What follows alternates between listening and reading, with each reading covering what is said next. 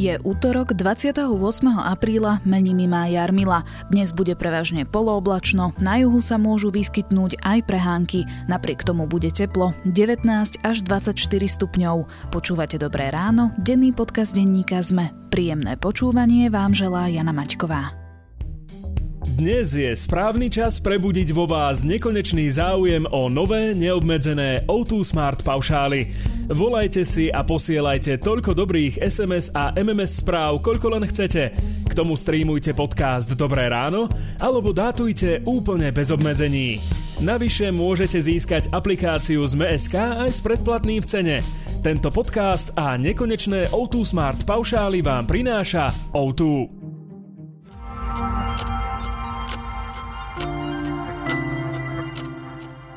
Poďme sa pozrieť na krátky prehľad správ. Včera sa začalo s plošným testovaním klientov a zamestnancov domovov sociálnych služieb. V prvej fáze sa bude testovať v Bratislave a Martine. Celkovo otestujú 80 tisíc ľudí. Seniori zatiaľ neprídu o bezplatnú železničnú prepravu. Predseda parlamentu Boris Kolár však vyzýva dôchodcov, aby obmedzili cestovanie vlakom. Každý deň využíva vlaky zadarmo približne 6500 seniorov. Ak sa počet nezníži, môže dôjsť k dočasnej stopke bezplatnému cestovaniu. Súdna rada opätovne nezvolila predsedu Najvyššieho súdu. K voľbe ani nedošlo, keďže noví členovia vymenovaní vládou a parlamentom nemali dostatok času na naštudovanie materiálov. Nová voľba bude 11. mája. Primátor Bratislavy Matúš Valo prijal rezignáciu náčelníka mestskej polície Mareka Gajdoša. Svoju funkciu ponúkol potom, ako mal so svojím autom nehodu a polícia mu namerala v dychu zvýškový alkohol. Gajdoš bude políciu viesť do konca júna, kým mesto nevyberie nového šéfa polície. Nespokojnosť žien so svojím poprsím môže viesť k zanedbaniu zdravia. Vyplýva to z medzinárodného prieskumu medzi 18 tisíc ženami zo 40 krajín sveta, publikovanom v časopise Body Image. Vyše 70% žien je nespokojná so svojím poprsím a mnohé z nich podľa prieskumu podceňujú informácie o prípadných rizikách, samovyšetrenie a včasnú lekárskú pomoc. Viac správ nájdete na zme.sk.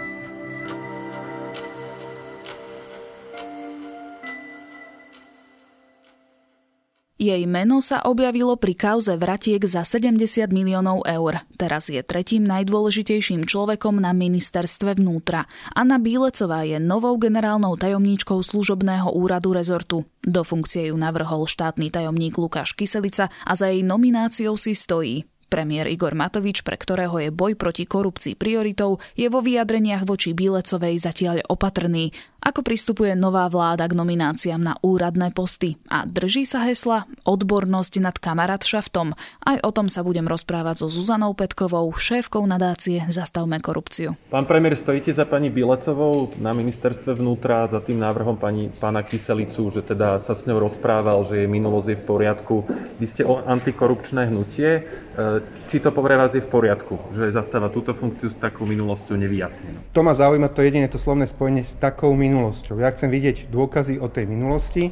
Úprimne priznávam, doteraz som tejto téme sa venoval cez eh, nadpisy článkov, ktoré ste vy eh, v médiách prezentovali. Zatiaľ nie do hĺbky. Eh, zároveň, keď tu niekto hovorí, že však nech ide na detektor lži, detektor lži je súčasťou každej jednej previerky, čiže nebraním sa tomu, keď pani pôjde na detektor, a vykoná to najvyšší Národný bezpečnostný úrad, tak e, zrejme by to mohol byť hodnoverný test, či teda je čistá alebo nie je čistá, ale hovorím, Zatiaľ tú tému poznám iba z nadpisov vo vašich médiách. Aby sme si vysvetlili, prečo je okolo Anny Bílecovej taký rozruch v posledných dňoch, musíme sa vrátiť niekoľko rokov dozadu ku DPH kauze Milana Chovanca a Ladislava Pipta. O čo vtedy išlo? Anna Bilecová bola v tom čase šéfkou daňových kontrolórov v Michalovciach a na východe boli vtedy také dve skupiny, ktoré robili podvody na DPH.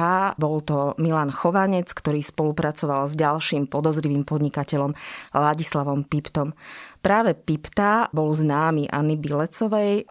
Tieto dve skupiny robili karuselové podvody z DPH, robili ich roky, pripravili štát o viac než 70 miliónov eur.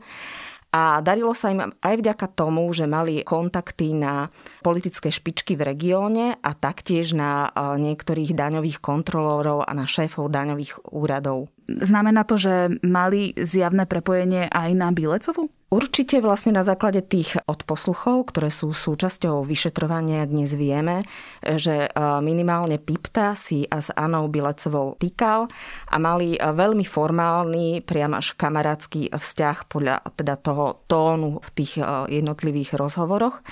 V zásade tie karuselové podvody prebiehali tak, že prebiehali cez viacero krajín. Tie firmy Chovanca a Piptu točili tovar cez Maďarsko, cez Česko. Pýtali si vrátky DPH, ten tovar sa v Maďarsku sa strácal, lebo bol doručený tzv. bielemu koňovi ale nestratil sa reálne, lebo sa opäť e, ilegálne doviezol na Slovensko a znovu sa celý ten reťazec opakoval, pričom vlastne keď ten tovar prekročil hranice Slovenska, tak piptové firmy si pýtali naspäť DPH. Piptu začali e, vlastne vyšetrovať takisto ako aj chovanca, nasadili na nich odposluchy a vtedy sa im podarilo vlastne zachytiť aj ten telefonát medzi Bilecovou a medzi Piptom. Čo z toho telefonátu, z toho prepisu telefonátu medzi Bilecovou a Piptom vyplýva? Vyplýva z toho podozrenie, že e, Bilecová mohla spolupracovať s Piptom na kryti tých podvodov Bilecová argumentuje, e, že vlastne všetky tie firmy, ktoré Pipta mal, tak e, vlastne patrili pod iný daňový úrad, pod Sobrance a že ona bola šéfkou kontrolórov v Michalovciach. To je pravda, väčšina tých kontrol prebiehala v Sobranciach ale minimálne jedna kontrola bola aj na daňovom úrade v Michalovciach na základe pokynu z generálneho riaditeľstva e, v Banskej Bystrici. Takže minimálne na jednu z tých kontrol mohla mať vplyv cez e, či už svojich podriadených alebo teda priamými príkazmi e, svojim podriadeným. V jednom z tých rozhovorov hovorí sa o nejakom vyrovnaní za kvety. Pipta jej hovorí, že sa jej chce vyrovnať za kvety. A Milan Chovanec, ktorý začal vlastne v tejto kauze spolupracovať s políciou a svedčil, to je ten druhý podozrivý, tak ten hovorí, e, že kvetmi sú úplatky. Mhm, čiže išlo o korupciu. Mohlo ísť o korupciu. Bilecová sa bráni, že jej manžel má kvetinárstvo v Sobranciach, že sa dlhé roky s Piptom poznala, Sobrance sú malé a že skutočne tam chodil pre kvety a že chcel sa e, jej vlastne za tie kvety odplatiť, pretože jej dlhoval peniaze. Aj keby sme brali toto vysvetlenie, tak je tam ešte ďalší telefonát a je to telefonát medzi podriadenou Bilecovej a medzi Piptom, kde táto podriadená vraví, radí konkrétny postup Piptovi, ako urobiť e, veci tak, aby daňová kontrola dopadla v jeho prospech a odvoláva sa pritom na rady Anči, to znamená opäť Bilecovej. Ona dokonca v tom telefonáte aj rozpráva, že nemôže byť príliš konkrétna, lebo práve táto Anča jej povedala, že aby neuvádzala detaily do telefonátov. Presne tak, v tom čase sa už vedelo, že e, Piptu vyšetrujú a pravdepodobne e, si aj oni domysleli, že by mohol byť odpočúvaný. Anu Bilecovú ale nominoval na post generálnej tajomníčky služobného úradu na ministerstvo vnútra Lukáš Kyselica, ktorý je teraz štátnym tajomníkom na rezorte. Čo vlastne hovorí, prečo si ju vybral na tento post? On za ňou stojí, my sme boli aj v eh, osobnom kontakte, keďže ja som sa vlastne tejto kauze venovala ešte ako novinárka. Posúvala som mu nejaké informácie, keď tá kauza vypukla eh, v denníku SME, pretože eh, som mu tlmočila teda svoj názor, že si myslím, že sú to závažné podozrenia, pre ktoré nemá prečo Anna Bilecová zostávať vo svojej funkcii a mala by odísť. Stojí si za ňou, hovorí, že ako bývalý policajt ju preklepával a že teda si myslí, že všetky tie prepojenia s Piptom sú náhoda, že naozaj Sobrance sú malé mesto, že sa poznali.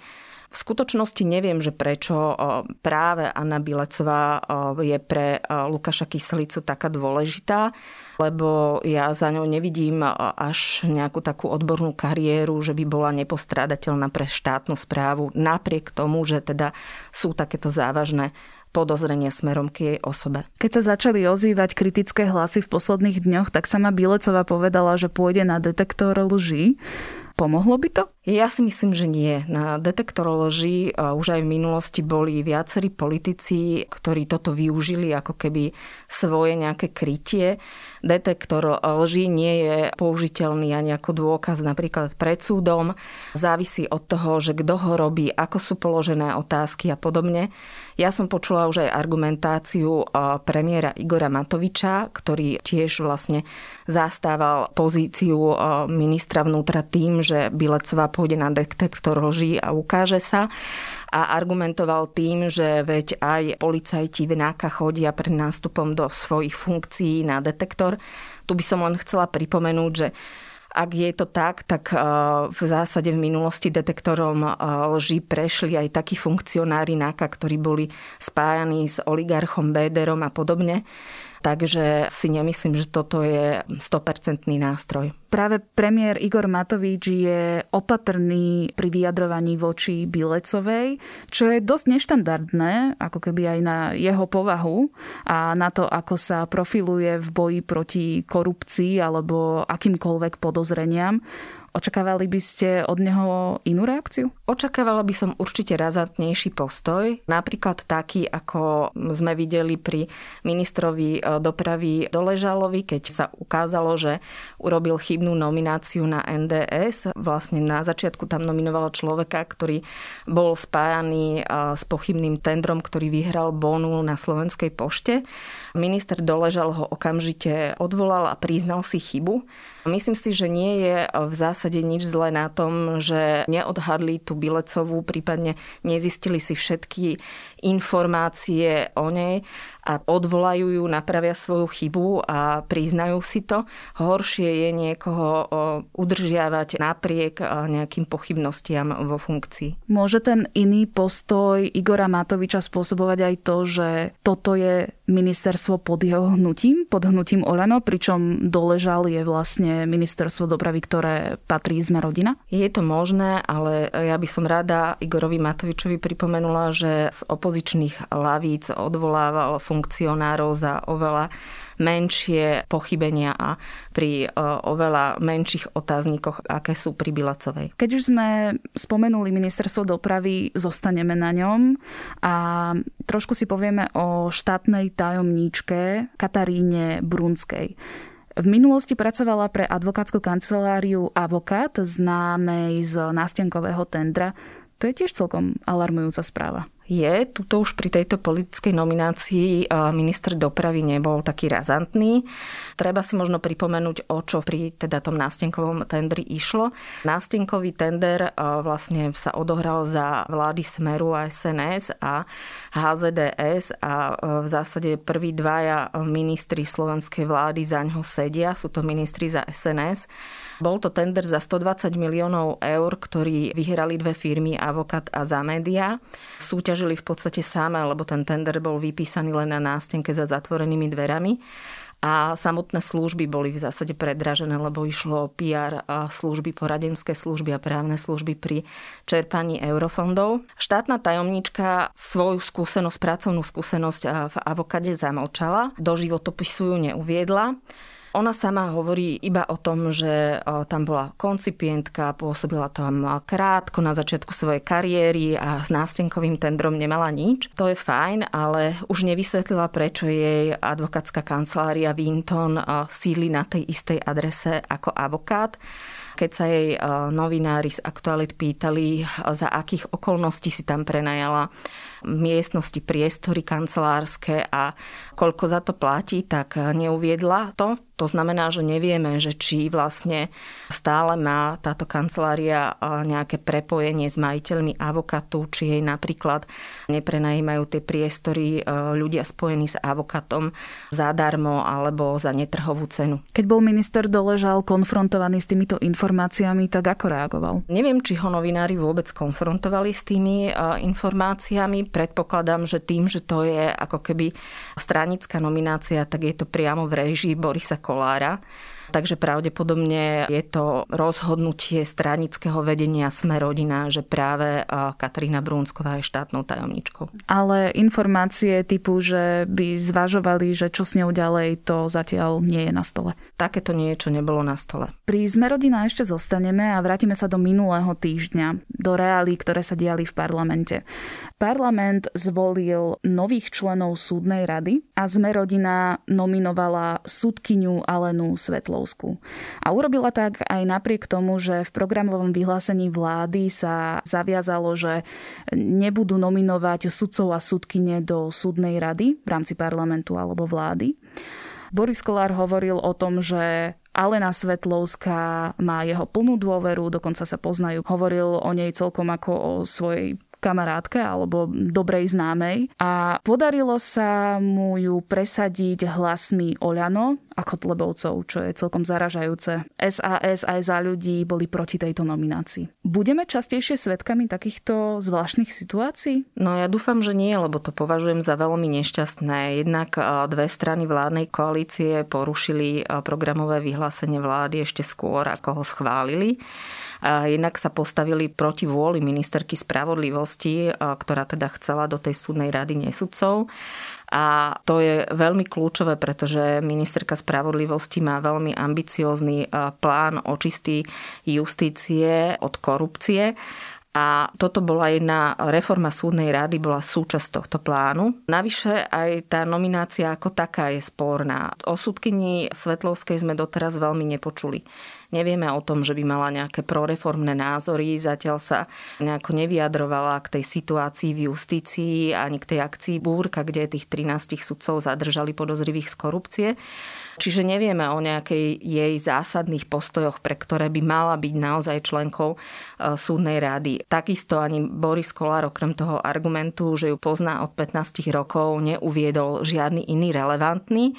To ma skôr znepokojuje, že vlastne ju tam dosadil len preto, že je to nejaká jeho známa alebo kamarátka. Taktiež tu bola pochybnosť aj o, o jej minulosti, keďže pôsobila ako manažerka vo firme Eldorado, ktorá podľa médií teda patrila údajným šéfom mafiánskej skupiny tzv. takáčovcov a to Ivovi Ružičovi a Jozefovi Surovčíkovi.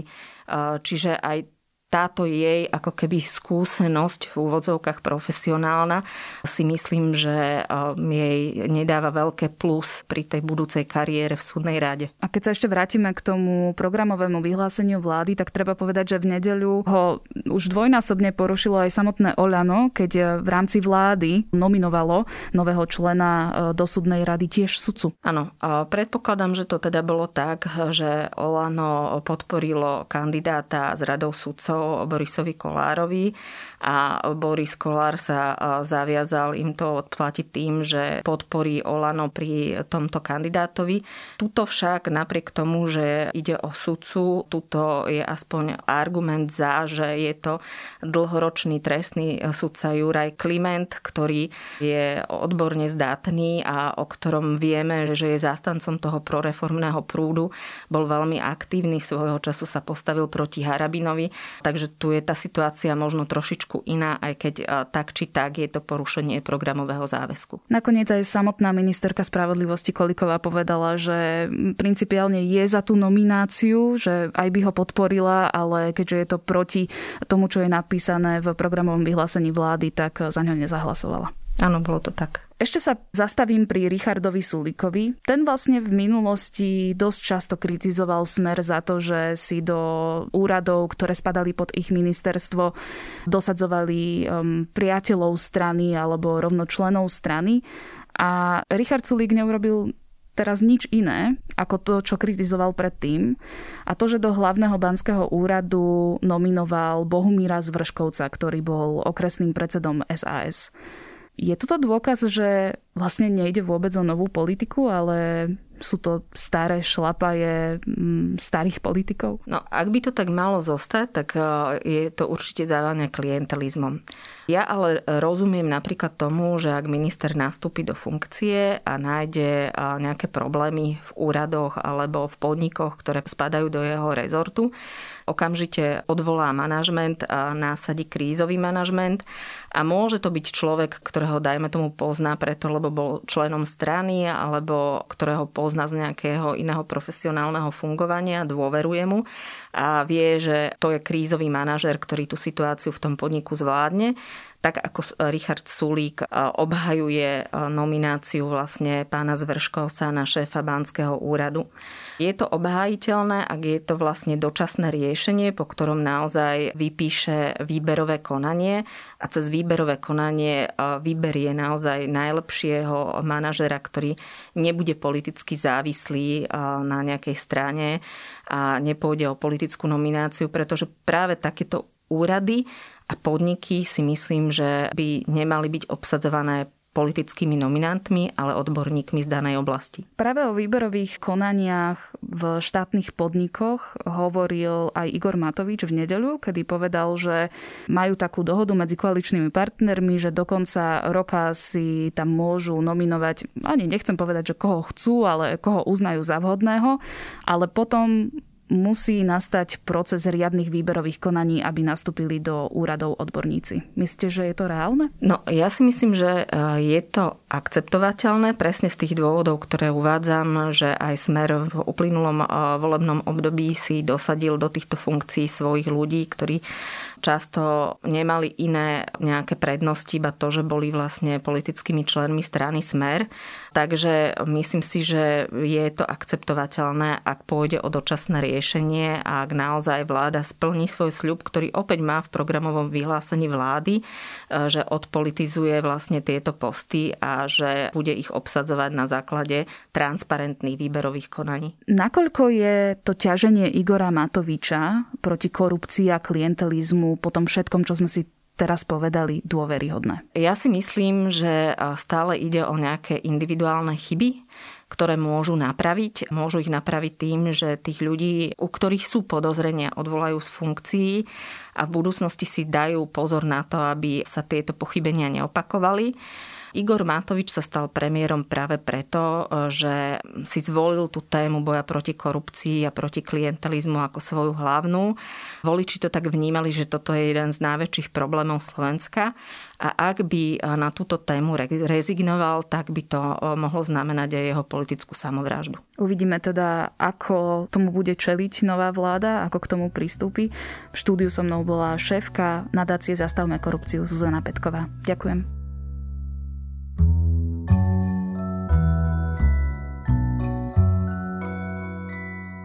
USA, 70. roky a boj o dodatok ústavy zaručujúci rovnosť mužov a žien.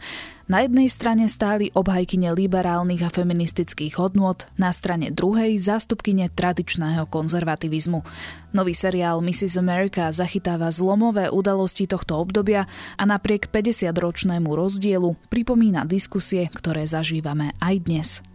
A to je na teraz všetko. Počúvali ste Dobré ráno, denný podcast denníka ZME, tentokrát s Janou Maťkovou. Do počutia zajtra.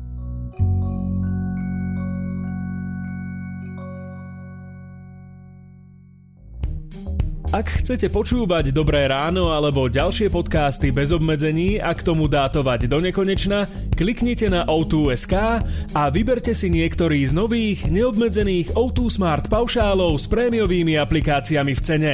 Tento podcast a nekonečné O2 Smart paušály vám prináša O2.